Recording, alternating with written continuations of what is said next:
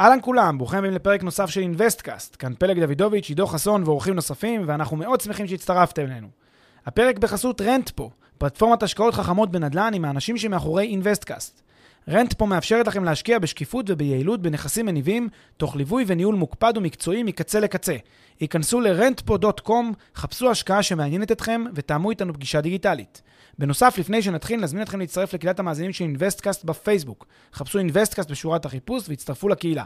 ועכשיו לפרק נוסף של אינוויסטקאסט.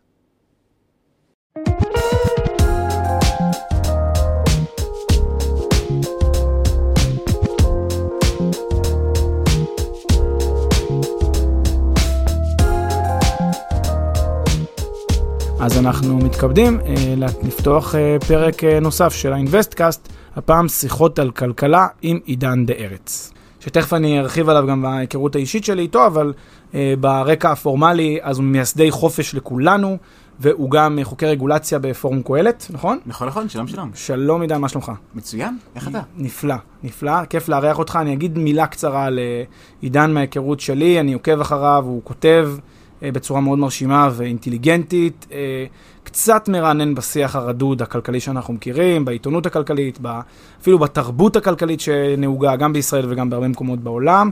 אה, עוקב אחריו, שומע אותו. אה, בחור צעיר אמנם, אבל אה, בהחלט אה, יש לו רקורד, אה, אני חושב, כבר אה, די יפה של... ואנחנו, ואנחנו בעד צעירים, אנחנו, אנחנו בעד הגישה של לקדם אה, צעירים ולפתח את הקו הזה, כי בסוף אה, אני חושב שהרעיונות שה, הטובים הם רעיונות שמשותפים אה, לכל הגילאים, וצריך להנחיל אותם, מי שעושה את זה טוב, שינחיל אותם. Mm-hmm. מה שלומך, עידן? אה, נהדר. יופי. אנחנו עושים אה, אה, שיחות על כלכלה אה, במסגרת אינוויסטקאסט. אה, הרעיון של השיחות האלה זה בעצם לפתח סוגיות שאנחנו דנים בהן בדרך כלל באינוויסטקאסט לכיוונים נוספים, mm-hmm. ולשמוע גם ממומחים שמכירים, שעוסקים, שלומדים ושממש חוקרים את התחומים האלה לעומק. אחד התחומים שהם באמת ככה אה, נדחקים לשוליים החברתיים, לדעתי שלא בצדק, זה נושא הכלכלה. Mm-hmm. אגב, למרות שאני חייב לציין שכאילו יש שינוי בתחום הזה. זאת אומרת, אני חושב שלצורך העניין, מאז, באופן די אירוני, 2011, מאז המחאה החברתית הגדולה, אז, אז יש בעצם התחלה של יצירה של שיח כלכלי בישראל, שלא, שלא בהכרח נצמד ל, ל, לתבניות, ה, לתבניות של ימין ושמאל מדיני שאנחנו רגילים. אה, אה, עכשיו, ב-2011, לפחות בראייה שלי, השיח היה... מאוד צעיר ובוסרי, אני בקטע לא בהכרח טוב, אני חייב uh, להודות, אבל זה כן פתח פתח להתפתחות של, uh, של השיח בצורה שהיום הולכת ומשתפרת, ואני חושב שהיום אנחנו רואים לראשונה, אתה יודע, uh, עיתונים כלכליים שלוקחים את עצמם הרבה יותר ברצינות, אנחנו רואים למשל uh, כל מיני גופי בדיקת מידע שלא היו בעבר בארץ, uh, ובאופן כללי אני חושב שזה מאוד משעשע שהיום ה... הקו התפר המפריד בין ימין לשמאל כבר לא קשור לערבים. שמת לב לקטע הזה? משהו שהיה עד כה ויכוח. מאליו, כן. כן. אז, אז אה, זה באמת נקודה מעניינת שאני גם רוצה תכף להיכנס אליה, באמת להבחנות האלה, האידיאולוגיות שקיימות mm-hmm. בשיח הכלכלי, באמת קצת להבחין לדעתי בין ויכוח עובדתי לוויכוח אידיאולוגי, mm-hmm. שהוא אני חושב שעובד כחוט השני בתוך השיח הכלכלי, האין שיח כלכלי.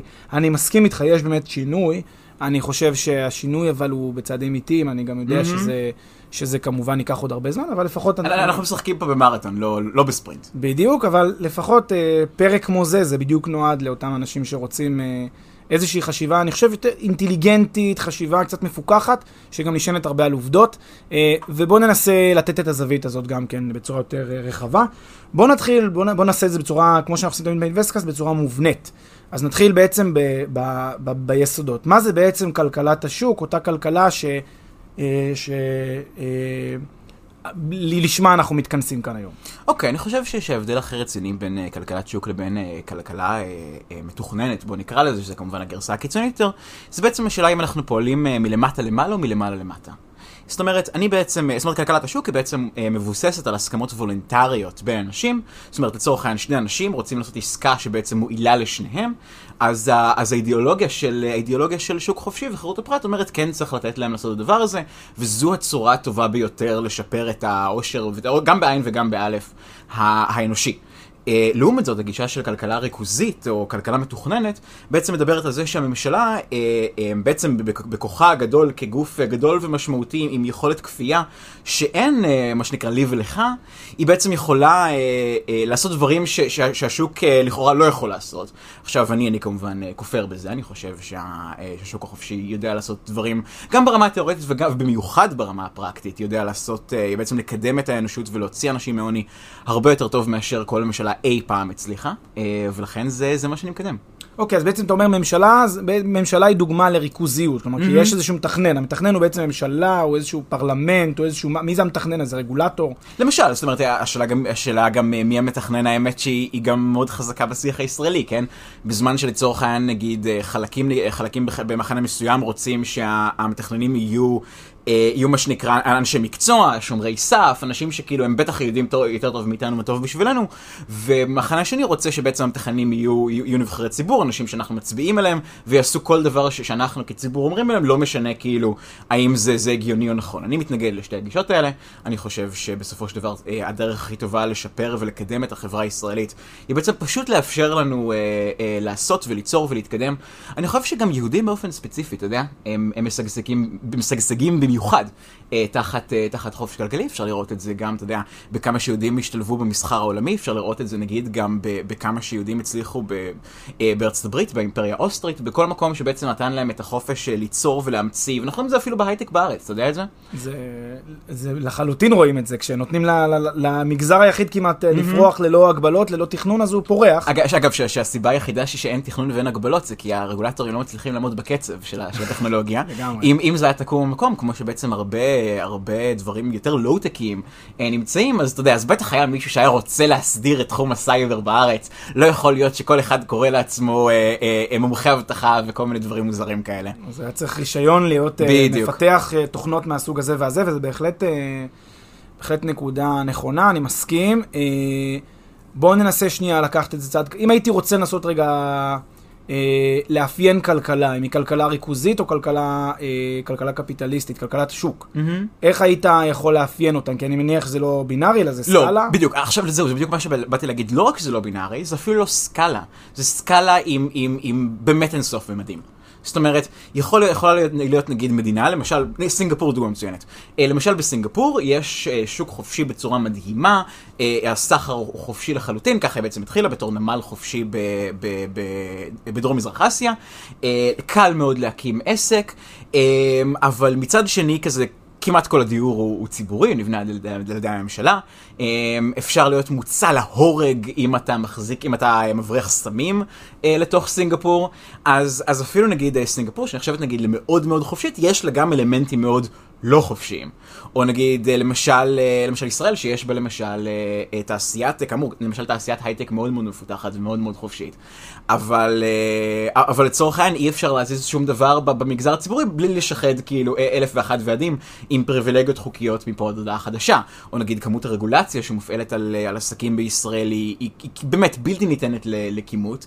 אה, ולכן זה מסובך, זה באמת מורכב למדוד, אה, למדוד אה, כמה חופשית הכלכלה. אבל באופן כללי השאלה היא בעצם, השאלה שאנחנו צריכים לשאול את עצמנו כשאנחנו מסתכלים על כלכלה, זה בעצם אה, אה, מי מכווין בעיקר את הכוחות הכלכליים? זאת אומרת, האם לצורך העניין, אה, האם זה בעצם אה, השוק על ידי הסכמות וולונטריות בין אנשים, או שבעצם הממשלה על ידי שלל, אה, שלל אפשרויות יש בידה, בין אם על ידי הלאמה ישירה של, של סקטורים מסוימים, בין אם על ידי רגולציה כל כך נוקשה, שבעצם הממשלה מתכננת אותה דה פקטו. אפשר למשל לראות תחבורה ציבורית בישראל במובן הזה. טכנית, מי שמפעיל תחבורה ציבורית זה חברות פרטיות. וכולם אומרים, אה, הפרטה בתחבורה הציבורית, אבל לא הייתה הפרטה כזאת, כי אם אתה קורא, אם אתה אשכרה קורא מכרזים שבעצם נותנים לחברות, לחברות האלה, אתה מגלה שבעצם אומרים להם איפה לצאת ולאיפה להגיע ובאיזה שעות וכמה אוטובוסים, מה הצבע שלהם, אה, ובעצם באמת מתכננים את זה באלף עד תף ופשוט עושים מיקור חוץ לעצם ההפעלה. אה, אז זה מה שצריך מאוד מאוד, אה, מאוד מאוד להיזהר איתו.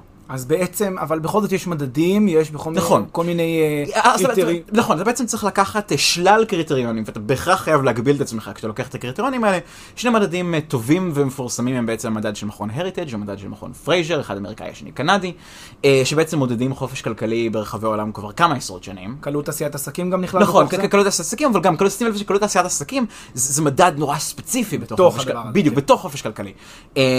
וגם, אתה יודע, וגם, אתה יודע, גם אנחנו מסתכלים רק על הפרספקטיבה של קלות תעשיית עסקים, אז גם אם זה, נגיד, נגיד עכשיו אה, אה, פקיד או נבחר ציבור שרוצה שישראל תעלה במדד קלות תעשיית העסקים, אתה יכול להכווין את הרפורמות שיהיו נגיד ספציפית לקריטריונים שהם בוחנים, וכל השאר אפשר לעשות על הבבלה.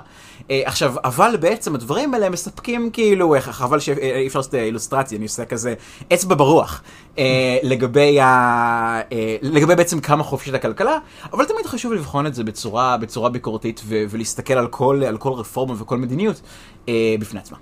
אוקיי, אז אה, אם הייתי מנסה רגע לקחת מה שאתה אומר, אז בעצם לפי, לפי הגישה הזאת, אם הייתי נצמד לאיזשהם אה, סט של קריטריונים, כמו שאתה אומר, ונגיד Mhm. הגעתי למסקנה שמדינה מסוימת אה, יותר אה, חופשית ממדינה אחרת, אני אצפה לתוצאות יותר טובות. מה, איך תגדיר תוצאות יותר טובות? מה זה תוצר, צמיחה, מה, אז זהו, מה זה- יהיה המבחן שלך? נכון, ל- אוקיי, באופן כללי, באופן כללי רמת חיים, זה, זה, בעצם הדבר שאנחנו מחפשים. עכשיו, גם בוא- דבר שקשה להמשיג. נכון, נכון, מאוד מאוד קשה להמשיג, ב- ב- מ- מ- משלל סיבות, כן, לצורך העניין, בוא, בוא נ... למשל, generally speaking, תוצר זה מדד טוב לרמת חיים, זאת אומרת, אנחנו רואים נגיד שתוצר מקושר קורלטיבית, כן, עם כל מיני דברים כמו, עם כל מיני דברים כמו אה, תוחלת חיים, עם כל מיני דברים כמו נגיד אה, אה, השכלה, עם כל מיני דברים כמו למשל, אה, אה, אה, איך זה נקרא, אה, רעב ו- ו- ומחסור אה, פיזי בכל מיני מוצרים, אבל גם תוצר הוא לא מדד מושלם, וצמיחה בתוצר הוא לא, לא מדד מושלם, כן? אה, אני אתן, אתן, אתן שתי דוגמאות. למשל, תוצר, אחד מהחלקים שלו, בוודאי כמו שאתה יודע, זה, זה ה-G, זה, זה, זה, כמה, או זה כמה הוצאות הממשלה מוציאה. הדבר הזה בעצם, וה-G הזה, הוא לא, הוא לא מסתכל על מה היא מוציאה את הדבר הזה. אז זאת אומרת, אם נגיד, אה, אם נגיד הממשלה תבוא, ומחר אה, תחליט שעושים פרויקט לאומי ענק, מיליארדי שקלים, שלוקחים אנשים, חופרים בורות ומכסים אותם. כל מה שעושים באמצע, באמצע רחובות ראשיים בתל אביב, אה, אה, מבחינתי, כן? אז אתה תראה זינוק בתוצר, כי פתאום אנחנו מוציאים המון המון כסף, כן? הממשלה מוציאה המון כסף. אה, אגב, ועכשיו אתה חושב, אתה צוחק, ואומר, אה, איזה דבר מטופש, זה בטח רק יוצא דופן וזה לא קורה אף פעם, אבל יש מצבים שבהם הממשלה משקיעה המון המון כסף כדי לעשות הרס, זה נקרא מלחמה. אה, מלחמות גדולות, למשל אתה יכול לראות את זה בתוצאה האמריקאי במלחמת העולם השנייה, זינק למעלה, בזמן שרמת החיים של האמריקאי הסביר ירדה. Um, עוד דבר שעלול עלול בעצם להשפיע לרעה על, אה, על המדידה של התוצאה, זה למשל עניין של נגיד uh, uh, רמת חיים שאנחנו לא צריכים להוציא עליה כסף. דמיין לך למשל שנגיד עכשיו ישראלים uh, עוברים לאורח חיים בריא יותר, כן, מבחינת תזונה, וההוצאות על רפואה יורדות. אתה מסכים איתי ודאי שהתוצר פה כאילו ירד, אבל, אבל רמת החיים תעלה, כן? Uh, אגב, ספציפית ישראל היא, דווקא מובילה בעולם בכל הנוגע לתזונה בריאה. Uh, רואים את זה אגב ב- בשוק ממש ממש יפה, שפתאום נגיד יש לך תמריץ אדיר של, של כל מיני חברות לעבור למוצרים בריאים. Uh, ועכשיו, זה נורא מצחיק שדווקא החברות הפרטיות באמת השיגו מזמן את, ה, את, ה, את הרגולציה הממשלתית שמנסים מנסים, uh, uh, לאכוף, שהיום יש את הסימון מוצרים, שגם הוא אגב נורא בעייתי, כי, כי המחקרים מחקרים מראים שחלק ממה שהם מסמנים כלא בריא הוא לא בהכרח לא בריא, וחלק כן. מהדברים שהם מסמנים ככן בריאים הם, הם עלולים להיות בעייתיים וכן הלאה. אז, אז באופן כללי אני סומך יותר על, ה, על הדרישות של הצרכנים, מאשר על, על כמה מומחים שם במשרד הבריאות שקובעים לנו מה, מה טוב ומה לא. אוקיי, מעניין. Uh, ואם היית רוצה לשים את ישראל באיזשהו דירוג כזה אבסטרקטי, איפה היית אומר? בשליש העליון, בשליש האמצעי, שליש תחתון? תראה, המדד החביב עליי, כן, באופן ספציפי, זה מדד... זה, לא, זה דווקא פרייזר. אה, אוקיי. מסיבה מאוד פשוטה, אה, אה, יש שם קוד פתוח. אה, אתה ממש אפשר לראות על מה הם מדרגים, על סמך מה הם מדרגים, אפשר לפתוח הכל. הריטג' עושים את זה קצת פחות פתוח, לצערי, אה, ולכן בעצם אה, קשה יותר לנמק את ה- למה- דווקא ככה ולא אחרת. הם באמת אה, שונים אחד מהשני בצורה כן, דרמטית? לא בצורה דרמטית, כאילו בכל זאת, אתה יודע, קשה לקרוא לוונצואלה קפיטליסטית ול- ולהונג קונג... יש שיגידו, גם את זה. נכון, האמת שכן, לצערי, אבל אבל לא אצל אנשים רציניים אבל כמו... תכף עוד נגיע לזה גם. כן, לא אצל אנשים רציניים כמו הריטג' ופרייזר, אבל, אבל, אבל, בוא נגיד את זה ככה, במדד פרייזר, אם אני זוכר נכון, אל לתפוס את המילה, אנחנו יושבים השנה במקום 35, ואנחנו ישראל, generally speaking, בעשור האחרון, נעה ונדה בין החלק העליון של הרבעון השני, לבין החלק התחתון של הרבעון העליון. זאת אומרת, אנחנו, אנחנו נחשבים מדינה יחסית חופשית בעולם, אבל ממש ממש ממש לא בטופ, אפילו לא קרוב לטופ. נגיד מדינות שנחשבות סוציאליסטיות בארץ, נגיד מדינות סקנדינביה, שלל מדינות אירופאיות, הן בעצם נמצאות מעלינו מבחינת החופש כלכלי, בזמן שנגיד מי שנמצא מתחתנו באירופה זה בעיקר מדינות כמו יוון, זה בעיקר מדינות כמו ספרד, צרפת האמת כבר אנחנו משיגים אותם בהמון מובנים, והאמת אם כבר תוצר, השגנו לא מזמן את צרפת בתוצר נפש, ידעת את זה? שזה אני חושב פחות... אבל זה לא מפתיע, כי כשמבינים את הרקע ומבינים למה זה קורה, אז יש לזה את ההסבר שיתבטא אחר כך בתוצר נפש, כי שוב, יהיה תכנון, ייכנס את כל ה... כל האלמנטים האלה שכאילו מעכבים את השוק, אז תהיה לך גם פגיעה בתוצר הנפש, אני חושב שזה הולך יד ביד, דווקא זה לא מפתיע אותי. אני מכיר טוב את צרפת בהקשר הזה. כן, אז זהו, בדיוק באתי להגיד שזה פחות מעיד טובות עלינו ויותר מעיד רעות על צרפת. לגמרי, לגמרי, אבל צרת רבים, איך זה הולך? צרת רבים נחמת... משהו, אז האמת שיצא לי לשמוע הרצאה של נשיאת בית הדין לעבודה לשעבר, נדמה לי שזאת נילי ארד, אבל שוב, אל תפוס את המילה, שהתקנאה בחוקי העבודה המתקדמים של צרפת, שהם בגדול החוקים היחידים אה, שיותר דרקוניים משלנו, בגדול אם אתה עובד בצרפת ואתה קם ולא בא לך ללכת אה, לעבודה, אה, זו שביתה חוקית, אה, עם כל ההגנות המדוברות, אה, לפטר עובדים זה על גבול הבלתי אפשרי, ויש עובדים שהתאבדו. Uh, בגלל שחברות ניסו למרר להם את החיים כדי ש- שיתפטרו, אבל הם לא יכלו להתפטר כי בצרפת אי אפשר למצוא עבודה, כי כשאי אפשר לפטר, אז גם אי אפשר לשכור. כן.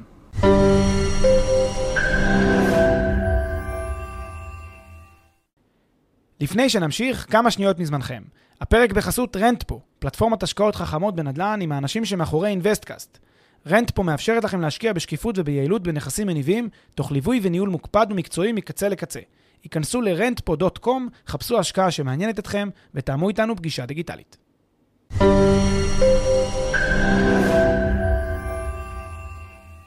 אוקיי, okay. מגניב. Uh, הזכרת קודם את הנושא של מדינות שחושבים עליהן שהן סוציאליסטיות, mm-hmm. למעשה אולי הן סוציאל דמוקרטיות, וכנראה קפיטליסטיות לפי mm-hmm. הגדרה של כלכלת השוק שאנחנו מכירים אותה. למה יש בלבול ומי הן המדינות האלה? אז ככה, המדינות האלה הן בעיקר, מדינות סקנדינביה זה בעיקר הדוגמה הקלאסית, במידה מסוימת גם, גם גרמניה, אוסטרליה, שווייץ, ניו זילנד, מדינות כאלה שנחשבות מתקדמות ומערביות ונאורות, אז כמובן שלכל מי שחושב שבעצם יש שוויון או זהות בין, בין סוציאליזם לבין, לבין קדמה ונאורות, אז כמובן שהוא יבלבל ביניהם. עוד, עוד סיבה לבלבול זה בעצם המיסים, הלפעמים די גבוהים שיש במדינות כאלה, אבל, אבל, אבל חשוב, אבל בדיוק בגלל מה שאמרתי קודם לגבי הציר הרב-ממדי הזה שיש כאן, אז בואו ניקח למשל את דנמרק כדוגמה, זו דוגמה אהובה עליי. כי, כי דנמרק באמת יש שם מיסים מאוד מאוד גבוהים, בערך יכולים להגיע מיסי הכנסה של 50-60 אחוז. אה, יש גם אה, אה, מע"מ מאוד גבוה שלדעתי עומד על 20, 20 אחוז, אה, אבל מצד שני, נגיד מס החברות ומס רווחי הון, שנחשבים מיסים שהכי פופוליסטיים ופופולריים אה, לעלות בארץ, אה ברור, נטיל עוד מיסים על הטייקונים, הם נמוכים יותר מאשר בישראל. לא רק זה, ההתנהלות התקציבית שלהם היא, היא בעצם, אה, המשמעת הפיסקלית, מה שנקרא, אה, היא כמעט תמיד מאוזנת. למשל, אתה המון פעמים רואה שדנמרק יוצאת בעודף מתקציבים, בזמן שאצלנו לא היה דבר כזה מאז 1967. אנחנו בגירעון תמידי. בגירעון תמידי, יפה. עכשיו, העוד, אבל העניין העיקרי הוא בעצם החופשיות של השוק עצמו. אה, זאת אומרת, בדנמרק מאוד מאוד קל להקים עסקים, לדעתי מקום שני בקלות, מעלת קלות עשיית עסקים של הבנק העולמי, מקום ראשון ניו זילנד, והיא מאוד מאוד מאוד קל להקים עסק, מאוד מאוד קל לשכור ולפטר עובדים, איגודי העובדים המאוד גדולים ומפורסמים שם לא מוגנים על ידי חוקי עבודה. זה, זה כאילו אחד הדברים המדהימים שכל פעם אנשים, אה כן, נכון שאין שם שכר מינימום, אה כן, גם אין שם שכר מינימום, אבל ארגוני עובדים החזקים עושים את זה במקום, כן, אבל כאילו יש ארגוני עובדים חזקים, כי הממשלה לא מתפקדת בתור בייביסיטר לעובדים, אז אנשים מתאגדים בעצמם ויוצרים מסגרות וולונטריות, שזה משהו ש... מה זה, מה זה אני, אני, אני בסדר איתו, אני בעדו. ש, ש, ש, שארגוני עובדים ייקחו, ייקחו את התפקיד הזה. ובדנמרק למשל, כמו בשלל מדינות סקנדינביה, אין דבר כזה כמו חוק השליש, כן? שבעצם מאפשר לאיזשהו איגוד עובדים שמאגד אך ורק שליש ממפעל או עסק מסוים אה, אה, להשתלט על כל העסק ולהכריח את המעסיק לנהל איתו משא ומתן קיבוצי, אלא בעצם יכול להיות נגיד גם עשרה ארגוני עובדים באותו, באותו מקום עבודה, וכאילו ארגוני עובדים בכלל פועלים על פי מקצועות. זה, זה הם למעשה יותר דומים לגילדות בימי הביניים, בימי הביניים שנועדו כאילו אה, אה, לחזק איזשהם מקצוע ולאפשר לאנשים למצוא לקוחות ועבודה, יותר מאשר נגיד ארגוני עובדים שמבוססים על מאבק סוציאליסטי, כמו שהתגבשו בעצם במערב במאה ה-19 ומאה ה-20. אז בנוסף לזה גם הסחר שם מאוד חופשי, בנוסף לזה שהם חברים באיחוד האירופי, אז גם, אז באופן כללי כאילו... אין ממש, אין ממש רגולציות מיוחדות שמגבילות את הסחר, ואפילו המיסים הגבוהים, אתה יודע, אפילו המיסים הגבוהים שמוטלים בסקנדינביה, הם מאוד שטוחים. זאת אומרת, זאת אומרת, גם העניים בסקנדינביה ובדנמרק ספציפית, משלמים די הרבה מס. זאת אומרת, אתה לא תראה עכשיו, אה, אף אחד לא יעז, נגיד, להעלות את המס רק לעשירים לאיזה 75 כמו שניסו בצרפת, אם כבר דיברנו, ונגיד עכשיו אה, אה, אורלי לוי אבקסיס ועמיר פרץ מנסים גם להעלות את מס ההכנסה ה top שלו למאוד, והקטע הוא שאני לא חושב ש... שאותם סוציאליסטים בארץ יסכימו לממן את, ה... את, ה... את המערכת רווחה המאוד נדיבה שהם מציעים על ידי הטלת מס על העניים. Mm-hmm. כי פשוט העניים לא, לא, לא, לא, לא, לא יסכימו לזה, זה לא שווה את זה. כי בעצם ברגע שאתה לוקח, כי בעצם מה קורה? אתה פשוט לוקח מכיס אחד, ובעצם מעביר לשני, תוך כדי שכל מיני פקידים וועדי עובדים לוקחים לך מהאמצע. עכשיו, אחד החסרונות של השיטה הסקנדינבית, זה שהיא מאוד מאוד מבוססת על תרבות מסוימת, ומאוד מאוד מבוססת על איזושהי הומוגניות חברתית, oh. ואיזושהי אה, סולידריות טבעית של החברה. שבעצם נגיד אם אתה מסתכל על שוודיה, השכנה מצפון, מאוד, הדבר הזה המוגן, ההומוגניה הזאת מאוד מאוד נשברת על ידי, על ידי גלי הגירה, שבעצם המון המון מהגרי, מהגרי, אה, אה, מהגרי רווחה, בניגוד למהגרי עבודה, כן, שבאים כדי לעבוד וליצור ו- ו- ולסייע למדינה שהם מגיעים אליה, למדינת היעד, מהגרי רווחה באים כדי להתעלק על מערכת הרווחה ובעצם, אה, עכשיו מעבר לזה שזה ממש נטל על המדינה, על המדינה, על מדינת היעד, שים לב לאיזה אנשים מגיעים בהגירת רווחה לעומת הגירת עבודה. עבודה.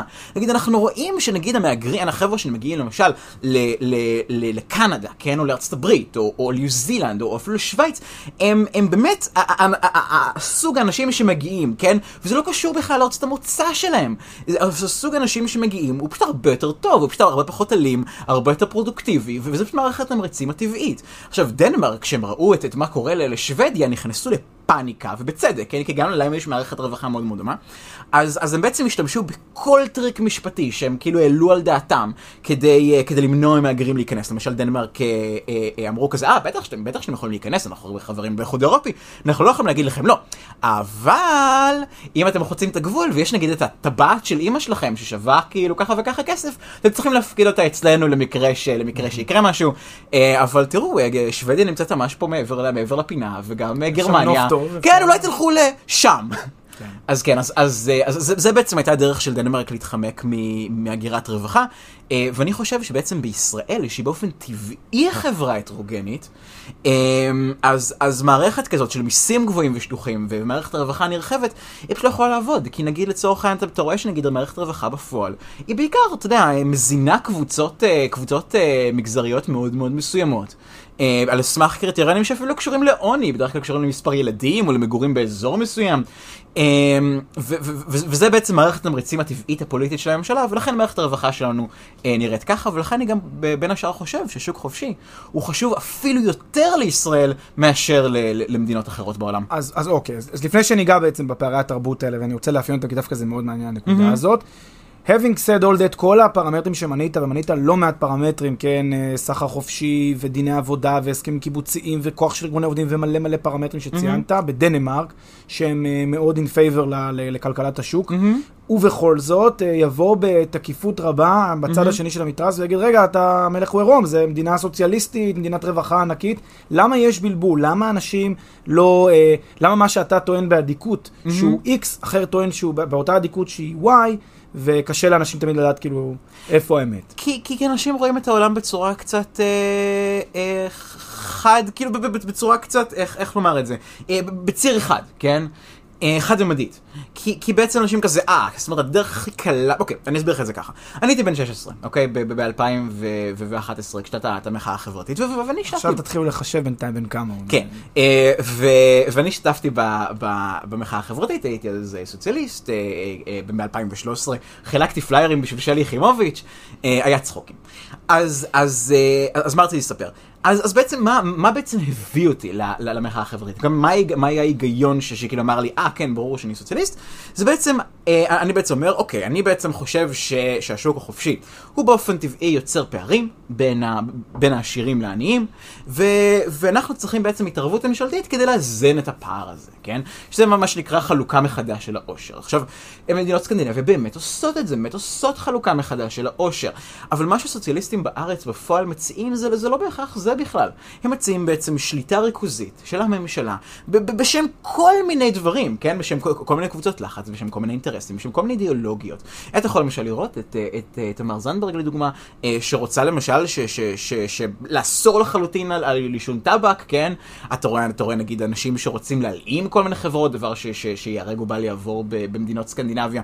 אה, ובאמת אני, אני פגשתי פעם, פעם אה, מישהי שבכלל נולדה באיי פרו ולומדת היום בדנמרק, ש, שאמרה שהבלבול העיקרי במערב בקשר לדנמרק זה שלא מצליחים להבין, בין, להבדיל בין, בין סוציאליזם לבין בין כאילו תכנון ריכוזי של הכלכלה, לבין חלוקה מחדש של העושר. עכשיו, לגבי חלוקה מחדש של העושר, זה, זה משהו שכאילו...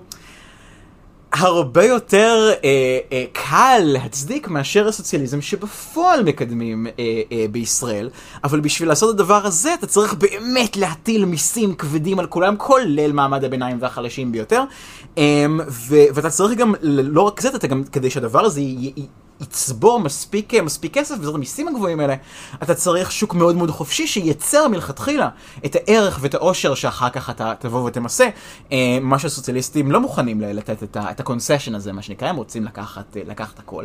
אני אגב מבחינתי חותם על העסקה הזאת של כאלה של, של מיסים קצת יותר גבוהים ויותר שירותים ממשלתיים, אה, בתמורה לשוק הרבה הרבה יותר חופשי כמו בסקנדינביה, אבל בינתיים אין, אין מפלגה ש, שמקדמת את זה, וכאמור, וכאמור גם לגבי ספציפית לגבי ישראל, אני חושב שמערכת הרווחה שלנו כמו שהיא בפועל, אני חושב שיש דרכים יותר אפקטיביות לעזור לחלשים. ודבר אחד אחרון, זה שבעצם ההנחה הזאת, שנדמת כמעט כברורה מאליה, שה... הרגולטור יטפל ושהרגולטור ידאג? כן, כן, האמת שלא רק זה, שהשוק החופשי אה, אה, יוצר פערים. אוקיי. וזה פשוט לא נכון. כאילו אתה פשוט רואה שאם אתה אשכרה מסתכל על מחקר הכלכלי ואתה מנסה לבחון למשל דרך המדד של מכון פרייזר, קראתי מחקר מרתק, אמ, ש, שבעצם מנסה למדוד את הקשר בין אה, דירוג החופש הכלכלי של מכון פרייזר לבין נגיד אי שוויון. אז למשל מודד את זה בתוך states בארצות הברית, השינוי לאורך זמן של כל אחת מהם ואיך משתווה לאחרים וכל מיני טריקים אקונומטריים כאלה, ומגלה שאין קשר.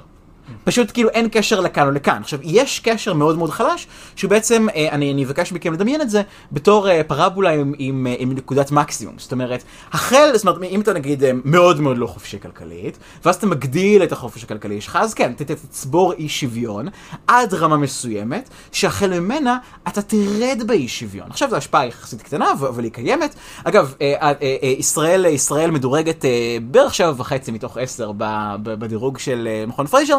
שזה בדיוק נקודת המקסימום, דרך אגב. זאת אומרת, אה, אנחנו, זאת אומרת, אם אנחנו, אז לפי המחקר הזה, אם נשפר את החופש הכלכלי, אז גם נשפר את, אה, את, את רמת השוויון בארץ. באמת שרואים בעשור האחרון, כשסוף סוף, לאט לאט משפרים, באמת לאט, את, ה, את רמת החופש הכלכלי בישראל, אז גם אי השוויון לאט לאט מצמצם עד הג'יני בעשור האחרון יורד. כן.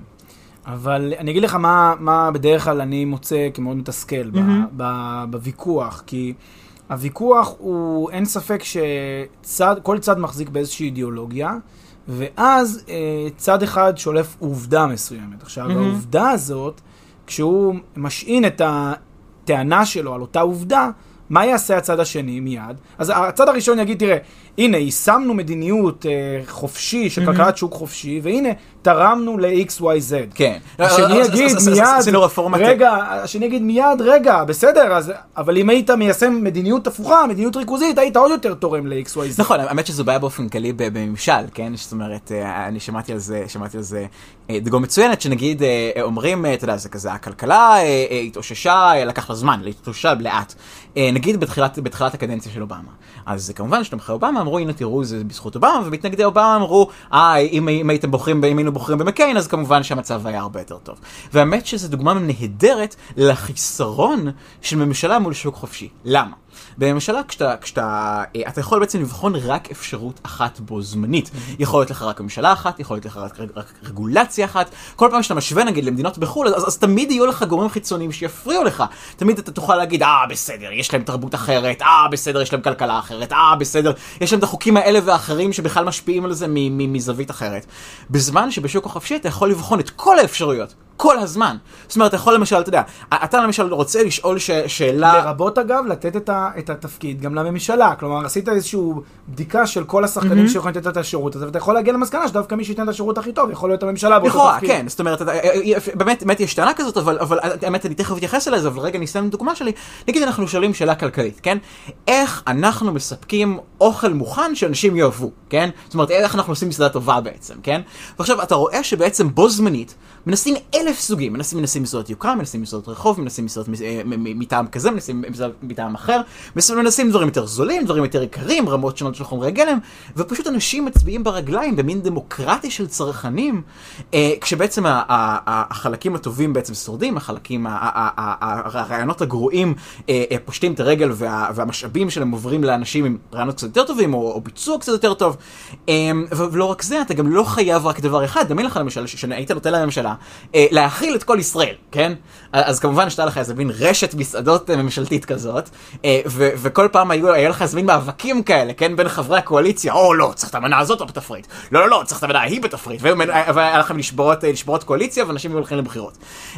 מה מישהו, לחם מפוקח מישהו? בדיוק. אז, אז שזה, שזה באמת, כאילו, עכשיו, היופי הגדול הוא שאתה לא חייב להגיע לתשובה אחת בסוף. ככל נראה, ובהמון המון מקרים זה המצב, לכל אחד מתאים משהו קצת אחר. והממשלה, עם, עם, כל ה, עם, כל ה, עם כל היכולת והמומחיות שלה וכל הדברים האלה, לא יכולה להגיע לרמת הגיוון ששוק חופשי יכול להגיע אליו, ואחד הדברים שהכי מתבטא בהם זה תחום החינוך. כי האמת שמשרד החינוך מנסה לכוון את המערכת לתלמיד הממוצע. רק שיש בעיה אחת, הוא לא קיים. אין דבר כזה תלמיד ממוצע, לכל, אה, לכל בעצם ילד או נער מתאים משהו קצת אחר. ולמרות, אתה יודע, יש לך כל מיני סוגים של, של בתי ספר בארץ, בסוף הכל מתכנס לפחות או יותר אותו מודל. ובגלל שחינוך באופן כללי זה תחום ש, ש, שנהוג, שהממשלה מנהלת אותו ברחבי העולם, אתה יכול לראות שלמשל אם היית נכנס לכיתה, כיתת לימוד לפני 200 שנה, היית אותו דבר. אנשים יושבים, יושבים על כיסא, מקשיבים למור, למורה, מרצה במשך 45 דקות עם לוח ו, וגיר טוב, בסדר, התקדמנו לטושים, סבבה, אה, אה, על, על כל מיני נושאים ש, שב, שבאותו זמן נחשבים אה, אה, אה, קריטיים ל, ל, ל, לכל, לכל תלמיד לדעת, למרות שקצת אחר כך אז כמובן נצחק של אה, מה, מה אכפת להם, של למה הם היו צריכים ללמוד אה, יוונית ולטינית, אה, ואני בטוח שעוד 50-100 שנה נצחק על למה היינו צריכים ללמוד אה, כל מיני דברים אחרים. אוקיי, okay.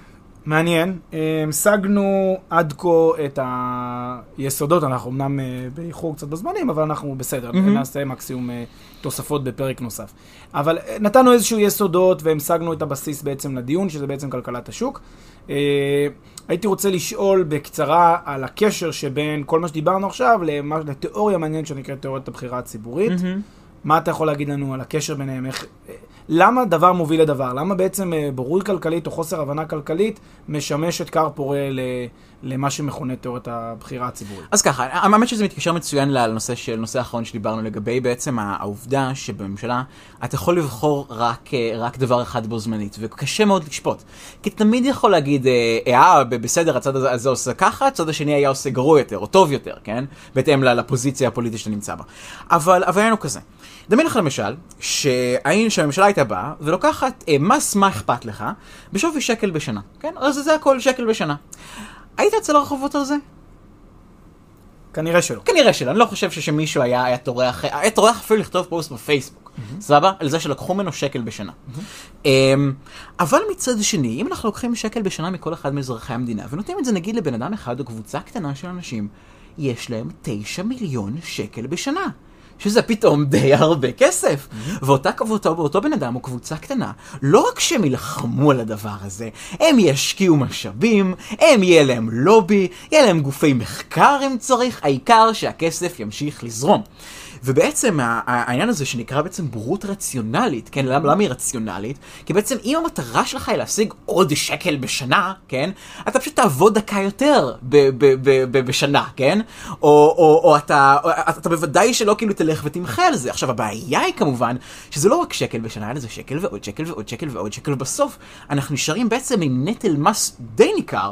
שחלק, שרובו לא ממש חוזר אלינו. זאת אומרת, הוא באמת רואה ברובו הגדול הולך לכל מיני שלל קבוצות לחץ שיושבות שיושבות על השיבר, כן? אה, ויש בעצם כל מיני, אתה יכול לראות נגיד, אה, אה, האיגודים האלה של קבוצות הלחץ הם, הם כמובן הכי בולטים, אתה יכול לראות את התעשיינים מהצד של המעסיקים, אתה יכול לראות את ההסתדרות מהצד של הוועדים הגדולים, אתה יכול לראות, אתה יודע, שלל, אתה יודע, אתה יכול לראות נגיד, אתה יודע, את החרדים, את המתנחלים, את כל, את כל הקבוצות האלה שכבר יושבות מאוד מאוד חזק על, על תקציבים ממשלתיים, ובאמת עושות הרבה מאוד כדי, כדי להמשיך לקבל אותם. תראה באיזה...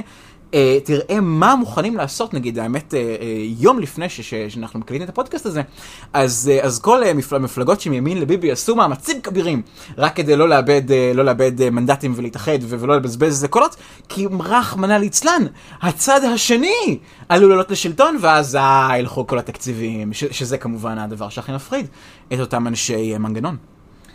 ואז בעצם אנחנו, אנחנו צריכים, כדי להתגבר על הבורות, על הבורות הרציונלית, אז, אז אנחנו צריכים קודם כל בעצם להפוך את, ה, את, ה, אה, בעצם את היכולת שלנו אה, לשפר את המצב שלנו להרבה יותר ישירה והרבה יותר תלויה בנו, וזה שוק חופשי עושה הרבה יותר טוב מאשר הממשלה, שהרבה יותר קשה להיאבק בה, כן? כל פעם שהוא אומר, אה, טוב, אז פשוט אם לא יהיה טוב לנו, אז דמוקרטית, נבחר אחרת. ו- ואם זה נגיד מישהו שלא כל כך אוהב את ביבי, אז כאילו תמיד שואל אותו, נו, איך הולך עם להפיל את ביבי? זה מה, מה, it's, on time, לא? והדרך השנייה זה פשוט להנגיש את המידע, שזה הדבר שאני למשל אה, משתדל לעשות כמה שיותר. פשוט להוריד את המחיר, כן, אם מסתכלים על זה גם כמוצר בשוק, על מידע, אז אני בעצם רוצה להוריד את המחיר של להשיג מידע טוב ואיכותי. אה, הרשתות החברתיות והאינטרנט באופן כללי מאוד עוזרים לנו בדבר הזה, ונגיד דברים כמו התנועה הליברלית בישראל לא היו אפשריים לפני שכאילו היו אה, רשתות חברתיות ותקשורת כל כך קלה וזולה ומהירה בין אנשים. Um, ואני מקווה שבעזרת uh, הרבה מאמץ, קצת סיזיפי, אנחנו יכולים uh, uh, להביא, להביא לשוק יותר חופשי ולשפר באמת את, הרמה של, את רמת החיים של, של כולם. כשבעצם המטרה היא שאותה, אותה, אותו ידע, אותה מהפכת ידע שאנחנו בעצם מחוללים או יוצרים אותה, אותה מהפכה תאפשר לאנשים לא בהכרח להימנע מבורות רציונלית, אלא פשוט שהבורות הרציונלית הפעם תשרת את האינטרס שלהם במקרה הזה. לא, זה, זה, זה, זה, זה דווקא בדיוק להימנע מבורות רציונלית, כי זה גם כאילו, ברגע שהמחיר של המידע יורד וקל לך יותר להשכיל, אז קל לך יותר... אה, אה, אה, לבצע החלטות מדיניות אה, טובות, אתה כן? אתה עדיין לא תצא לרחוב בשביל שקל, אה, שקל מס שגובים לך. נכון, אבל אתה כן לצורך העניין, תפעיל נגיד, תפעיל נגיד לחץ משל, לשלל דברים דרך ה... דרך ה... על, על דברים טיפה יותר גדולים מזה. באמצעות לוביסט שלך מטעמך. למשל, אני, אוקיי. אני, אני, אני למשל, אני למשל, אחד הדברים שאני עושה לאחרונה, אני שותף במיזם של הקמת, אה, אה, הקמת לובי ליברלי אה, בשם האינטרס שלנו, אה, שותפים בו כמה, כמה חבר'ה מאוד חזקים אה, בכלל מהסצנה הליברלית בארץ, אה, אז אנחנו גם מנסים, מנסים להריץ לוביסט, אבל, אבל באמת, באמת, באמת, ששום לוביסט לא, אה, לא יעזור ושום, אה, ושום פוליטיקאי לא יעזור ושום גוף התפקדות לא יעזור, בלי שיש לך מודעות ציבורית, כן, דיברנו קודם על ההבדל בין שוק חופשי לממשלה, ו- אז אני בעצם מאמין מאוד מאוד גדול בהשפעה מלמטה למעלה. אה, בעצם אני, יש, יש, יש איזושהי אמירה של, אה, לא זוכר, איזשהו, אה, אה, איזשהו בחור מ... אה, אה, מהמאה ה-19, שאמר ש... שלכל עם יש את הממשלה שמגיעה לו. עכשיו, זו כמובן אמירה נורא מצחיקה, אבל בעצם מסתרת פה איזה, איזושהי, איזושהי, איזושהי אמת שבעצם הממשלה בסופו של דבר, וזה לא אגב לא משנה אם היא דמוקרטית או דיקטטורית, כן זה עוזר, זה עוזר שהיא דמוקרטית, אבל גם ממשל דיקטטורי לא באמת יכול לחרוג מהקונצנזוס הערכי וה, וה, והאמוני של, של הציבור שהוא שולט עליו. כן? עכשיו לצורך העניין נגיד, אתה יודע, אם, אם דמיין לך שלמשל, שהממשלה נבחרת דמוקרטית, כן? אה, אה, תגיד, אה, תגיד לצה"ל להרוג את כל הערבים בישראל. זה יקרה? לא, יהיה לך- סירוב פקודה המוני, כי כי זה פשוט לא דבר שיתקבל על הדעת במדינת ישראל, כי פשוט אה, אה, יש יש לנו תרבות שאוסרת על זה. אה, לרובנו בכל אופן. אז אני בעצם, אני בעצם רוצה לשנות את, את דעת הקהל הבסיסית, כן? להנחיל ערכים ורעיונות ליברליים, שאנשים לא כל כך מודעים אליהם, כדי בעצם שנדע מה לדרוש מהממשלה. הרי הסיבה, שם, הרי הסיבה שהמחאה החברתית נכשלה, אפילו מהפרספקטיבה הסוציאליסטית היא נכשלה, כן? למה? בגלל שהמוחים לא באו עם, עם, עם דרישות ספציפיות, היו כמה קבוצות אידיאולוגיות שבאו כזה, אה, תגדילו דיור ציבורי וכל מיני דברים כאלה, אבל בתכלס רוב האנשים שהגיעו לשם, הם פשוט באו להגיד שקשה להם, ולא טוב להם, ורע להם, ויקר להם, ושמישהו שם למעלה ידאג לזה שיהיה אחרת. Um, ואז, והדבר הזה זה בעצם לתת צ'ק פתוח לפוליטיקאים. וכשאתה נותן צ'ק פתוח לפוליטיקאים, אתה מקבל תוצאות ממש גרועות. אתה מקבל את, את, את מע"מ אפס של יאיר לפיד, אתה מקבל את מחיר למשתכן של כחלון, שאתה יודע, נושא הדיור היה כמובן המסע המרכזי של המחאה החברתית, וזה דבר הזה לא פותר שום דבר, כי אין לך, כי, כי ברגע שהציבור אה, אה, אה, לא יודע מה לדרוש, והפוליטיקאים פשוט רוצים לרצות את הציבור הזה שרוצה שיעשו משהו, אז, אז, אז אנחנו לא מגיעים, בעצם אנחנו לא, אין לנו אפילו את, ה, את היתרון הזה של דמוקרטיה, כן? של, של, של שיח חופשי בין, אה, בין רעיונות ואפשרות לשפר אותם, אם, אם בסוף איזושהי קבוצה קטנה של אליטה אה, קובעת את הדבר הזה. וזה גם חלק מהתרבות שאני מנסה להנחיל, שבעצם להפסיק לסמוך על פוליטיקאים, אה, להציע, להציע פתרונות בשבילנו, זאת אומרת, ולהפסיק את, המ, את המנטליות הזאת, ש, שרואה בנו ילדים ובפוליטיקאים מין דמות אב כזאת, שצריכה כאילו לפתור לנו את הבעיות בזמן שאנחנו צריכים רק לבכות שרע לנו, אלא בעצם אנחנו בתור ציבור צריכים לחקור, צריכים לבדוק, צריכים לשאול, צריכים לברר, לדרוש את המדיניות הנכונה ולוודא שהפוליטיקאים מבצעים אותה. הפוליטיקאים הם שליחים שלנו. יש כאן איזה מין ציפייה לאיזה self-destructive... פרלמנט ממבר, שאנחנו בעצם אה, בוחרים איזה מישהו שמתוך ידיעה ברורה ומתוך ציפייה מאותו mm-hmm. אחד שהוא בעצם יחסל את הפעילות של עצמו. זה נכון. בעצם מה שאנחנו מצפים. האמת שלאט לאט דברים כאלה קורים, זאת אומרת, אני ישבתי... נחשפים לזה לאחרונה, רואים כן, אפילו אפילו הפוליטיקה, זאת אומרת, האמת, אני רוצה לזרוק איזה מילה טובה לפוליטיקאים ולהגיד שאני לקראת בחירות 2019 א', היה פריימריז בליכוד, והיו שלל אה, חברי כנסת וחברי כנסת לעתיד ולשעבר, שניסו לשכנע את כל באי הכנס למה הם הכי ראויים הטובים והכי טובים והכי ליברליים. אה, ואחד אמיר אוחנה, אה, היום שר המשפטים, אמר משפט שאני חייב להודות שלא האמנתי לו באותו, באותו, אה, באותו רגע, שהוא אמר ככה, אני רוצה להיות שר בישראל, ואני רוצה להיות השר הראשון שמתגאה בזה שקיצצו במשרד שלו, ואני חייב, אני חייב להדגיש שהוא עדיין לא עשה את זה, אבל כשהוא רצה להעביר איזשהו חוק ואיימו עליו בעצם בקיצוץ בוועדת כספים, איימו עליו בקיצוץ במשרד שלו, אם הוא יעשה את זה, אז כאילו אמר, פח. אה, בואו נראה אתכם, אני בכלל, אני בכלל אה, אה, לא נגד שיקצצו לי במשרד, אז, אז האיום שלכם לא, לא, לא משנה לי, וגפני כמובן, רגע, רגע אחרי שהוא קלט שזה לא יעבוד, אה, בעצם לא, לא, לא, לא, יש שם קיצוץ, על מה אתם מדברים. אז, אז לאט לאט השיח הזה מחלחל גם לפוליטיקה, כי, כי כי בעצם יש את השינוי בוטום אפ הזה, וכי אנחנו משכנעים אנשים. אה, היום לצערי זה, זה בעיקר, אה, בעיקר בימין יש טיפה אוזן כרויה לנושא הזה יותר מאשר בשמאל, שרואים את, ה, את השוק החופשי כבעצם כ, כבעיה אידיאולוגית. אה, וזה בעיניי מאוד מאוד חבל, כי שוק חופשי הוא בעצם המוציא מעוני הכי גדול שיש, הוא מונע המלחמות הכי גדול שיש, הוא יוצר הפלורליזם והנלחם בגזענות הכי גדול שיש, אה, ואני מאוד מאוד אשמח שבשנים הקרובות, שבזמן הקרוב, אז, אז תהיה גם התעוררות גדולה יותר של שוק חופשי גם בצד השמאלי של המפה הפוליטית. אה, אבל בשביל זה אנחנו קצת צריכים להשתחרר מה, מהמחנאות המחרידה של רק ביבי, רק לא ביבי, ולהתחיל לדבר על, על מדיניות. אז בואו אני אעשה טיפה אבל אה, להקשות על הנקודה דווקא האחרונה, mm-hmm. כי אני חושב, זה גם ניסיתי אה, קודם טיפה להיכנס לזה, לנושא של הוויכוח האידיאולוגי, איך שאני רואה את זה לפחות, אה, הרבה אנשים משעינים בעיני עצמם את הוויכוח כוויכוח עובדתי. כלומר, האם מהלך X יוביל ל-ABC או יוביל ל-DEF. Mm-hmm. אה, כשזה ויכוח עובדתי, ואז אחד יעשה אקטואריה תוצאה כזאת, השני יעשה mm-hmm. אקטואריה תוצאה אחרת, ויקחו את זה למישור עובדתי, ואז בעובדות, כמו שאמרתי גם קודם, דווקא שם יש לנו חיסרון מאוד חזק, כי בעובדות, אחד יגיד, זה טוב, השני יגיד, היה יכול להיות יותר גרוע. זאת אומרת, בעצם, אה, הוויכוח העובדתי לא לוקח אותנו לשום מקום מבחינה, מבחינת התקדמות. לא לגמרי, זאת אומרת, כן אפשר... האם הוא לא רק מקטב בעצם? האם בעצם יכול להיות שהוויכוח העובדתי הופך להיות... אה, אה, כמו משהו שרק מרחיק. לא, אני אסביר גם למה. כי אני חושב שבזמן שיש פערים אידיאולוגיים בין, בין כל מיני קבוצות בישראל, בסוף, בסוף, בסוף הערכים שבהם מאמינים, לא יודע, 80% מהציבור הישראלי, הם די דומים. זאת אומרת, אנשים, generally speaking, רוצים שהמצב הכלכלי ישתפר. הם generally speaking רוצים שהמצב של החלשים יהיה יותר טוב. הם רוצים ש- ש- שהחינוך, שהחינוך יהיה יותר מוצלח, שאנשים יהיה שוויון הזדמנויות, אה, רוצים ש- ש- ש- שנוכל כאילו, אה, שנגיע לרמת החיים המערבית, ופשוט, ו- ו- והוויכוח בהמון המון אה, מקומות הוא בעצם איך להגיע לשם, כן? עכשיו כמובן שיש נגיד אנשים שמבחינתם, לא יודע, אה, חקלאות ציונית זה, זה, זה ערך, אה, וצריך אה, לסבסד את זה או לחסום אה, יבוא, לא משנה שזה פוגע נגיד בחלשים ביותר, כן? אז נכון, אז, אז יש מקרים שבהם הנושא הערכי הערכי מפריד. אבל בסוף, אה, ב, ב, לגבי רוב הנושאים שלגביהם יש הסכמה ערכית, ואני חושב שיש, כלומר, אני מצליח לשכנע בעזרת ערכי הקונצנזוס, אה, אנשים מכל קצוות הקשת הפוליטית ב, בליברליזם ובשוק חופשי.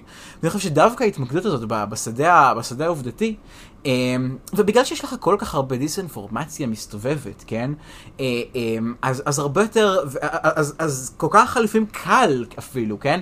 אה, אה, להפריך אותה ולהנגיש את, את, את, את המידע הנכון, במיוחד היום כשיש אינטרנט וכן הלאה, אה, וזה באמת משכנע אנשים, אני רואה את זה בפועל. זאת אומרת, אני רואה שנגיד, יש היום עובדתית יותר ליברלים מאשר לפני כמה שנים.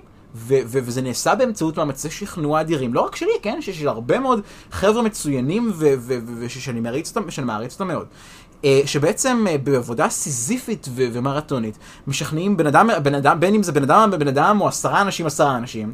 אה, ו- ובסוף, כאילו, אני, אני חושב שבגלל שאני מאמין שהרעיונות שלי הם כמובן, אתה יודע, טובים ומוצלחים, אז אני חושב ש- שככל שיעבור הזמן וככל שנתאמץ יותר לשכנע, ככה בעצם הרעיונות טובים ינצחו את הרעיונות הגרועים, כי הרעיונות הגרועים, אין מה לעשות, לא מתיישרים תמיד עם המציאות. והתחזיות, נגיד, של, אה, של, של ליברלים, הן מתגשמות לצורך העניין הרבה יותר מאשר תחזיות אה, סוציאליסטיות. אתה יכול לראות, סתם, לדוגמה, היה את, אה, את, אה, אה, את רפורמת שמיים פתוחים, אני זוכר שהיה אה, הדבר כזה, ואני זוכר, אה, כן, זה, זה ישמיד את כל אה, תחום התעופה בארץ וכולי וכולי, התברר כשטויות, כן? או מצד שני, נגיד, הקטע עם, ה- עם הפעוטונים, שאני באופן אישי כתבתי, הסברתי בעצם למה זה הולך אה, אה, אה, להוביל להלאמה דה פקטו של כל, אה, של כל תחום הפעוטונים לגיל הרך בארץ, והנה אנחנו רואים שזה מאוד מאוד קרוב לשם. אה, ולדעתי בכל אופן אפשר לעשות את זה הרבה יותר טוב. אה, ואנשים משתכנעים מזה בסופו של דבר. עכשיו, אתה יודע, זה כמו, יש, יש מחסומים, כן? וזה דורש די הרבה מאמץ. אבל, אה, אבל לא יודע, אבל אני, אני, אני, אני אופטימיסט חסר תקנה, זה, זה, אתה אופטימיסט שלי. חסר תקנה וגם אינטליגנט חסר תקנה, ואני חושב שאולי גם זאת תודה רבה. בעיה באיזשהו מובן, כי אה, אני לא בטוח כמה, תראה, לקהל, את הקהל של האינבסטקאסט אני מכיר, אנחנו מהמם. מכירים את אה, רמת האינטליגנציה הגבוהה שלהם. אני לא בטוח כמה, וגם אני מניח גם במקומות אחרים שאתה מתארח ומתראיין וגם כותב, מהמם. הקהל שלך הוא קהל אינטליגנטי. השאלה היחידה היא אה, אדם, לאו דווקא אינטליגנציה, אבל עם הכושר האינטלקטואלי של לקרוא, להשכיל, להבין, לנתח את מה שאתה כותב, או מה שאתה אומר, האם זה משהו שהוא יהיה יום אחד נחלת הכלל, או שאתה חושב שלא צריך בכלל שהוא יהיה נחלת הכלל, צריך שהוא יהיה כמה מנדטים בודדים כדי לעשות את השינוי? איך אתה רואה בעצם את הדבר הזה? כי בסוף ההתפלגות הנורמלית היא התפלגות, העקומה היא אותה עקומה. מהמם. בסוף יהיו קומץ קטן של אנשים שיהיו מסוגלים להתמודד אינטלקטואלית. א', א', שמסוגלים- א', אני לא כזה בטוח. זאת אומרת, אני אוקיי. חושב שלצורך העניין, יש דרכים, אה, ואני חושב, זה זה הדבר שאני הכי הכי מתאמץ לעשות כל הזמן, כן? להנגיש גם נושאים מורכבים בצורה שכמעט כל אחד יכול להבין, כן? אמ, ולא רק זה, אני חושב שבסופו של דבר, ברגע ששכנעת איזושהי שכבה אה, אה, אינטלקטואלית, או שנמצאת, לא יודע, גבוה יותר בסקאלה של, ה- ש- ש- של האינטליגנציה בציבור, אז, אז בסופו של דבר אנשים אחרים, בעיקר אנשים שלא טורחים נגיד אה, להתעניין יותר מדי בפוליטיקה וכלכלה, אגב, בין השאר בשאלות הבורות רציונלית, כן? זה פשוט, לא יודע, אני חסר רציונליות כאן, שכאילו, הרי אחרי, ש- ש- ש- שהולך ומחפש וחוקר וכזה, אה, לא יודע, ישבתי לפני, לפני כמה ימים עם השותף שלי ואמרתי לו, ודפקתי לו משפט שלך משהו כמו, תגיד, אתה קראת את תקציב הביטחון של ארצות הברית? והוא כאילו מתחיל להיגמר מצחוק, כי- מה זה השאלה הזאת? אה, אז עכשיו אני אני- אני- אני אני מפגר כאן, כן? אבל אבל בסופו של דבר, אפילו אפילו האנשים האלה שלא טורחים יותר מדי להתעניין, לכל אחד בכל זאת יש את הבן אדם, את הבן אדם האינטליגנט שהוא מכיר, והוא נשען עליו והוא נסמך עליו, כן? אז ברגע שאני משכנע כמה שיותר מהאנשים האלה, הם בעצם מפיצים גם הלאה לתוך קהל החברים שלהם, לתוך, לתוך המשפחה שלהם, לתוך כל האנשים הקרובים אליהם, בין אם זה בעבודה, בלימודים, בכל סביבה אחרת, את הרעיונות הבסיסיים בכל אופן, או אפילו את הערכים, כן? ערכים כמו, אתה יודע, כזה ערכים כמו חירות, ערכים כמו פלורליזם, אה, ערכים כמו, כמו אוטונומיה, ערכים, יודע, אוטונומיה גם, גם מקומית, גם של הפרט. אמ, וברגע שהשיח שה, בעצם הוא נוטה יותר לכיוון הליברלי, אז הוא מתפשט באופן טבעי, כן? רעיונות זה דבר ויראלי. יש סיבה ש, שקוראים גם לפוסטים בפייסבוק ככה, כן? כי, כי הם באמת מתנהגים קצת כמו אה, אה, וירוסים, כן? שכאילו מדביקים אנשים, עכשיו בקטע טוב כמובן, אבל, אבל זה באמת דבר שעובר בין אדם, בין אדם לבן אדם. לכן למשל, אני נגיד לא רק משכנע את האנשים שאני ישירות קוראים את הפוסטים שלי, כן? שזה קהל כאילו לשמחתי הולך, הולך וגדל. אני גם משכנע את האנשים שהם משכנעים, ואת האנשים האלה אני לא מכיר בכלל, כן? אני לא יודע מה, מה השמות שלהם לעולם, אני לא, לא אדע בכלל שהם קיימים, אבל בכל זאת השפעתי עליהם. Mm-hmm. וברגע שאתה מגיע, אה, יש, יש איזה בדיחה, מכיר מספרי ארדוש? לא. אה, מספרי ארדוש זה, זה, זה בגלל שהיה מתמטיקאי אה, הונגרי מאוד, מאוד מפורסם בשם משהו ארדוש. Mm-hmm. הוא מאוד אהב לכתוב, לכתוב מאמרים עם, עם כל מיני אנשים. אה, ולכן בעצם כל מי, ש, כל מי שכתב אה, מאמר עם ארדוש נקרא, אה, יש לו בעצם תואר ארדוש אחת. כל מי שכתב מישהו עם, מי שכתב מאמר עם ארדוש נקרא ארדוש 2 וכן הלאה. כן, זה בעצם כאילו, ואז אתה יכול לראות שהרבה מאוד מתמטיקאים שכותבים מאמרים עם אנשים אחרים מקבלים מספרי ארדוש כאילו מאוד גבוהים ולא בהכרח יהיה להם איזשהו קשר למתמטיקאי המדובר. אז, אז בתור, בתור בדיחה דומה, אז יש את האיש בחור ששכנע אותי בליברליזם A אז ב, ב, לפני... שש, שבע שנים, משהו כזה, אה, בשם יונתן אוקון. אז אה, יונתן אוקון הוא כמובן אוקון אפס, וכל מי שאוקון שכנע הוא אוקון אחד, אז אני למשל אוקון אחד. לא, מעניין כמה כבר יצרנו, כמה בדיוק, אז כל בן אדם שאני משכנע הוא אוקון שתיים, וכל בן אדם שהוא משכנע זה אוקון שלוש, אה, וזה בדיוק מראה לך את הצורה הרשתית. שבה זה עובד, וזה אחת הסיבות שאני אני אופטימי. אני, אבל אעשה עוד צ'לנג', צ'לנג' אחד עכשיו, צ'לנג' אפס, עכשיו נשים מהמעלה שנייה את הצ'לנג', ואני אשאל אותך ככה, בכל זאת, תראה, יש ענף אה, די גדול בעולם שמבוסס על ההנחה שאנשים דווקא לא כמו שאתה חושב. זאת אומרת, יש איזשהו אפקט אה, רשתי כזה, mm-hmm. אבל האפקט הרשתי הזה ייגמר ברגע שתיגמר מכסת האנשים בצד הזה של ההתפלגות. מה זאת אומרת? והענף הזה נקרא ענף הפרסום. בסוף ענף הפרסום, הרי מה הוא עושה? המסרים mm-hmm. הפרסומיים הם מסרים פשוטים, זולים, לא מתוחכמים מדי, גורמים לאנשים למשל לצרוך מוצרים מסוכנים לבריאות שלהם, מוצרים לא טובים להם, והנה זה מצליח, והם עושים את זה אפילו בידיעה שזה פוגע בבריאות שלהם. מה השאלה? עכשיו, אפילו שהם יודעים, אותם אנשים, והם נחשפים לאותם מאמרים ומחקרים mm-hmm. שמראים את כל הנזקים האלו, mm-hmm. זה לא מונע מההמון לבלוע את אותם מסרים שיווקיים פרסומיים שקיימים. אז א', א', א', האתגר הוא, לא קל במובן הזה. נכון, אבל א', גם זו זירה שכאילו, אתה יודע, אה, אה, אה, שצריך להיאבק בה, כן? ומה שנקרא, באמת שברוך השם, יש, יש מספיק אנשים ש, ש, שמנסים להגיש דברים, ואני הולך להגיד עכשיו משהו מעליב, אבל בצורה פשוטה ומפגרת, כן? כן. אני גם חושב ש... אבל זה, האם זה מצליח לדעתך? אני גם חושב... במובן הזה של השיווק, של הפרסום. כן, של... כן, ואני אסביר גם למה. אני חושב שבעצם אה, אה, אפשר להגיע לאיזשהו איזון. אוקיי? מבחינת uh, רמת המורכבות שלה, של המסרים. שהיא לא, שהיא לא תשכנע את כולם, יש גם אנשים שלא יודע, אידיאולוגית, ערכית, רגשית, אנא ערף, לא, לא, לא, לא יעברו צד, כן? לא, לא, לא, לא יהפכו ליברליים, אתה לא צריך לשכנע את כולם. אתה צריך לשכנע, במקרה הכי גרוע, הכי הכי הכי הכי גרוע, אתה צריך לשכנע 50% מהאנשים. כדי, כדי בעצם לגרום לא, לשינוי פוליטי. אני, אני דווקא כן מתעקש על הנקודה הזאת, כי אני חושב, אני חושב את הדבר הבא, מה שאני אומר, זה שבסוף יש לך פרסומת אה, ש, שמשכנעת אותך לקנות מוצר, okay. אוקיי. שאפילו עליך היא השפיעה. אוקיי. Okay. אם, אם אתה צורך מוצר שמזיק לך לבריאות. רגע, אבל לא הבנתי, רגע, השאלה היא לגבי נגיד האפקט המזיק של פרסומות? האפקט, או, האפקט... או, שהשאלה היא לגבי, או השאלה היא לגבי ה, היכולת להפיץ ליברליזם, זה שני דברים שונים. היכולת, אה, היכולת של אה, אינטליגנציה, לחלחל ולהשפיע על דברים שהם עמוק לפני אינטליגנציה. אוקיי. Okay. החשש mm-hmm. שלי זה שהרבה לפני שבן אדם ייכנס לרובד האינטליגנטי, הוא עדיין יש לו כל כך הרבה מטען רגשי שם, ואז הנה זה מה שהפרסומה הרי, הרי מה הרי הטענה היום על פוליטיקאים? פוליטיקאים mm-hmm. בעידן החדש, בעידן הרשתות החברתיות, אחת הטענות שאני שומע אותה חוזרת כל הזמן, mm-hmm. זה שהיום פוליטיקאי לא צריך לשכנע אף אחד, הוא צריך לעשות פרסום, פרסום טוב, הוא צריך לעשות אה, יח"צ כמו שצריך, הוא לוקח פרסומאים שיריצו אותו, הוא לא, לא צריך לשכנע אף אחד. אני לא חושב שזה מאוד השתנה ביחס לעבר, זאת אומרת אם אתה רואה כרזות בחירות כאילו מהסיקסטי, זה לא לנסות לשכנע אף אחד. בוא נניח לפני המס מידיה, בוא נניח ל... לא, אבל זה לא מס מידיה, זה כרזות על הקיר, פיזיים, כן? וגם אתה מסתכל על כרזות מהסיקסטי, שוב, הם לא מנסים לשכנע אף אחד, הם מנסים להלהיב, הם מנסים להסית, הם מנסים כאילו לעשות כל הרגע הרגשות הבסיסיים האלה שמלווים אותנו באמת באמת משחר ההיסטוריה. הרי גם, גם, גם הדמוקרטיה האתונאית, כן, התמודדה עם, עם, עם, עם אותן צרות בדיוק, אבל עדיין רעיונות, גם רעיונות מורכבים וגם, וגם כאילו, כן, גם רעיונות מורכבים, בעצם מחלחלים בסופו של דבר על כלל האוכלוסייה. אני אתן כמה דוגמאות. למשל, עד לפני 200 שנה, אמ, אז, אז, אז היו כמעט שלא היו מקומות שהיו דמוקרטיים בעולם, כן? אה, בוודאי שלא עם זכות הצבעה אוניברסלית, בטח שלא לנשים, בטח שלא לעניים וכן הלאה וכן הלאה. והיום, אז המדינה השנייה ועוד רגע הראשונה הגדולה ביותר בעולם, הודו, היא דמוקרטיה. כן, עם מעל, מעל מיליארד איש. אמ, ואתה רואה נגיד רעיונות כמו זכויות אדם, שהיו נחלת אה, אה, קבוצה מאוד מאוד קטנה, אם בכלל, כן? אה, כלומר, כלפי עצמם, כן? לא כלפי עמים אחרים. במשך, במשך הרבה מאוד זמן, פתאום נהיה דבר אוניברסלי. אתה רואה את כל הרעיונות האלה, שנתראה, נשמעים, אם, אם היית עכשיו לוקח, אם היינו מנהלים את הפודקאסט הזה, כן? בשנת 1850. כן? אה, והייתי מספר לך שכן, כן, שמע, אני, אני חושב, אני מאמין בדמוקרטיה, אני מאמין ב, ב, ב, בשוק חופשי, אגב, חסמי סחר היו, היו, היו בעיה כבר אז, אה, אה, ואני מאמין ב, ב, בזכויות אדם ובזכות ל, ל, להגדרה עצמית. אתה אומר, נו, באמת, פשוטי העם לא הולכים לקנות את זה אף פעם, and yet here we are. כן? זאת אומרת, הדבר הזה, גם בסופו של דבר זה מתחיל מאיזושהי שכבה, שכבה אינטלקטואלית, אז אתה רואה שבסוף, אתה יודע, במהפכה האמריקאית לצורך העניין, אנשים העבירו מיד ליד כאילו ספרים של, של מי שאנחנו קוראים להם היום הוגים ליברליים קלאסיים. כי אנשים, במיוחד בעידן המודרני, שה, שהחינוך וההשכלה הם, הם נגישים יחסית, כן? והיכולת בעצם אה, ללמוד דברים חדשים בנושאים שמעניינים אותך היא באמת קלה יותר מאי פעם.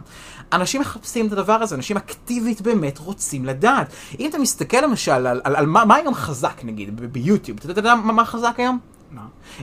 פופולר סייאנס, כן? לבוא ולהסביר לאנשים איך העולם מסביבם עובד. למה זה חזק? אנשים רוצים לדעת את זה. אנשים רוצים להבין את זה, וכשיש ביקוש, גם יש עצה.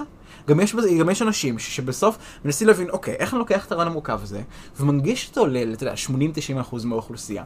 אני מנסה לעשות בדיוק את הדבר הזה על, על רעיונות אה, אה, פוליטיים וכלכליים. אני מנסה, מנסה לקחת רעיונות שלפחות אנשים רואים אותם כקשים ומורכבים ומסובכים, ו, ומנגיש אותם ברמה ש, שלא יודע, הבן אדם האינטליגנט הסביר, כן, יכול, יכול, יכול לגמרי להבין, או במקרה הכי גרוע, לשאול כמה שאלות ו- ו- ואז להבין, כן? ובטח אם אתה, אם אתה נגיד, אתה יודע, פעם הראשונה אתה לא מבין, פעם השנייה אתה תבין, או פעם השלישית, ואם אתה, אתה יודע, מתעסק ב- ב- באותם נושאים שוב ושוב ושוב, כי בכל זאת, אתה יודע, אנחנו קוראים דברים, כן? לגבי, לגבי אותם נושאים, אז, אז אתה משתכנע לאט לאט, ואז אתה יכול גם להפיץ את זה הלאה. ו... ו... אז, כן, אז אני לא חושב ש... שפער האינטליגנציה הוא, הוא הבעיה. יותר מזה, אני גם לא חושב ש... שהוא מוטה יותר מדי לצד פוליטי כזה או אחר. הרי יש גם, כאילו, לא יודע, אה, אה, אה, אה, כמו שיש, לא יודע, דמגוגיה סוציאליסטית, יש גם דמגוגיה ליברלית, כן? אני מודע לזה ואני אפילו מנסה להילחם בזה, כן? המון פעמים אני חושב שנגיד, שאלת מה זה מצליח? אני, אני לא יודע, אבל אני נגיד חושב ש... ש... ש... שלהשתמש בדמגוגיה ליברלית בסופו של דבר פוגעת בנו. למה? כי זה, זה, זה משמיע לך מה שאני קורא לו אה, אה, מטה-אינפורמציה, כן? בעצם האינפורמציה על מי נותן לך אינפורמציה טובה. אה, ואני חושב שברגע ש... או אמינות, כן? אפשר גם לקרוא לזה. בדיוק, בדיוק. וברגע שבעצם אנחנו, אה, וברגע שאנחנו בעצם בונים לעצמנו אמינות, כן? ובעצם אתה, אתה, אתה יודע שאה, כן, האנשים האלה, these people, הם, הם, הם, תמיד, אה, הם תמיד נותנים לך אה, מידע. מגישים את זה קר וללא כן. ללא, ללא ליטושים ו... או לא, לא יודע, או, או, או הם כן ליטושים, אבל, אבל כן מאפשרים לך לבקר אותם, ב, כן. ב, ב, ב, למשל על ידי ציון מקורות. או שמים קישור ל... כן, קישור, לזה. כן, לינק למחקר המקורי, כן, דבר שהוא כל כך basic, אבל עדיין, אבל עדיין לא, לא כולם עושים. אה, אני מנסה להקפיד על זה, לפעמים, אתה יודע, כזה, אין לי זמן, אני כותב מהטלפון, אז אתה יודע, אם מישהו מבקש, אני שולח, אבל אם אתה יודע, אני עושה משהו גדול, אתה יודע, אני מאמין שכגודל הטענה, כך גודל ההוכחה.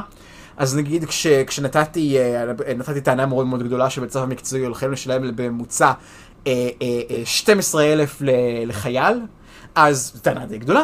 אז, אז, אז לא רק שהצגתי חישוב ב, ב, ב, באורך אלף מילים, אגב, כשדיברת על, על, אה, על מסרים קצרים ופשוטים וככה, אתה יודע כמה לייקים השטות הזאת קיבלה? אנשים, אנשים באמת קראו את האלף מילים האלה. וחלק, וממש חלקם גם קראו את המקורות, כאילו. איך אני יודע שהם קראו את זה וקראו את המקורות? כי הם רבו איתי על זה. וממש, וממש היה דיון מאוד מאוד מעמיק ב, ב, בתגובות. עכשיו, האם כל אחד מתעמק בזה עד הסוף? לא, אבל זה גם לא צריך.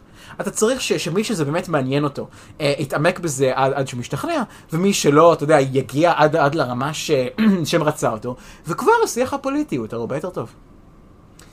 אוקיי, okay, אמ, אנחנו... כל כך הרבה דברים רציתי לדבר איתך. כן, זה נכון. ואנחנו אנחנו נהיה חייבים, אם כן, לעשות איזשהו פרק המשך. אני בטוח שהקהל שלנו ירצה גם לשמוע.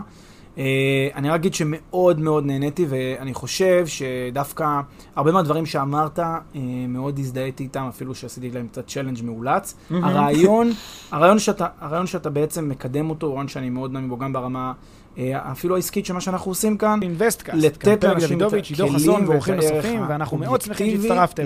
להחליט לבד, הפרק בחסות Rentfo. להבין את כל חכמות בנדל"ן עם האנשים שמאחורי אינבסטקאסט.